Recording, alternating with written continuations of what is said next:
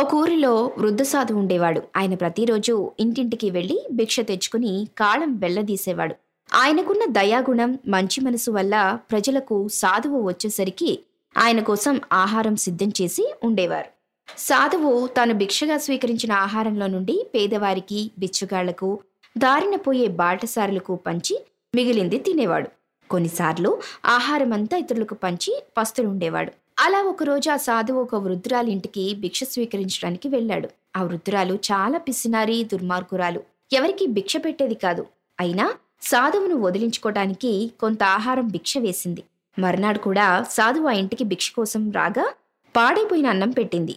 మరి మూడో రోజు సాధువు వృద్ధురాలి ఇంటి దగ్గరకు రాగానే అతని బెడద వదిలించుకునేందుకు ఆమె ఒక దుర్మార్గపు పన్నాగం పన్నింది. ఆ పన్నాగం ఏంటి అంటే వంటగదిలోకి వెళ్ళి విషం కలిపిన అన్నం తీసుకొచ్చి పెట్టింది. ఆ అన్నాన్ని స్వీకరించిన సాధువు అటు ఇటు తిరిగి సాయంత్రానికి తన ఇంటికి చేరుకున్నాడు. అన్నం తిందామని తన ఇంటి వాకిట్లో కూర్చోగానే ఒక యువకుడు అలసటగా రొప్పుతూ నడుస్తున్నాడు. వెంటనే సాధువు ఆ యువకుణ్ణి పిలిచి అలసటగా ఉన్నట్టున్నావు బాబు కాస్త అన్నం తిను కాసేపు కూర్చుని వెళ్ళు అని అతనికి వృద్ధురాలు పెట్టినటువంటి అన్నం మొత్తం పెట్టేశాడు.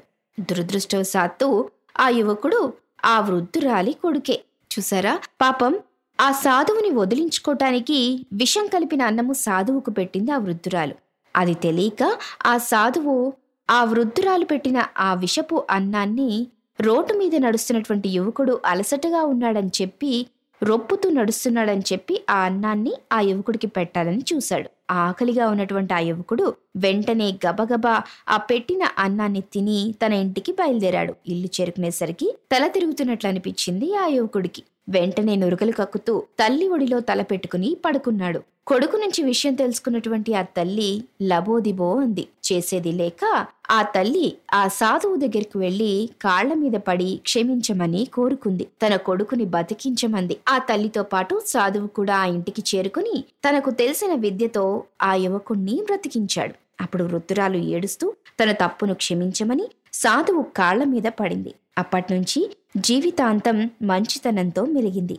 మరి ఈ కథలో నీతేంటంటే చెడపకురా చెడేవు అన్నారు మన పెద్దవారు. మనం ఎదుటివారికి చెడు చేయాలని చూస్తే అది పదింతలుగా మననే చుట్టుకుంటుంది. కాబట్టి మనం మంచి చేయకపోయినా పర్వాలేదు కానీ ఎవ్వరికీ చెడు చేయకూడదు. మనం నలుగురికి మంచి చేస్తే అన్ని విధాలుగా మనకి మంచి చేకూరుతుంది. అదే చెడు చేయాలని చూస్తే అది పదింతలుగా మనకే చుట్టుకుంటుంది. కాబట్టి చెడపకురా చెడేవు అనే సామెత ఊరికే రాలేదని తెలుసుకోవాలి. వింటూనే ఉండండి. మన రేడియో మన సంగీతం మన సంస్కృతి.